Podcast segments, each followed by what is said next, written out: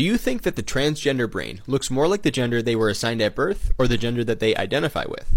Let's find out. In 2020, Swedish neuroscientists put 30 cis subjects and 30 trans subjects into brain scanners. They showed them an image of their own body and then versions that had been altered to appear more masculine or more feminine while recording brain activity. And here's what they found. When the cisgender group saw gender affirming images, for example, a man seeing his body become more masculine, their brains lit up in all these different areas. And amazingly, the trans group showed almost the same exact brain activity, but it was when they saw their body morphed in the opposite direction, away from their gender assigned at birth. On the other hand, when the cis group saw their body shifted away from their sex assigned at birth, for example, men seeing these images of their body, their brains looked like this, much less activity. And the same thing was seen when the trans group saw their body morphed towards their sex assigned at birth.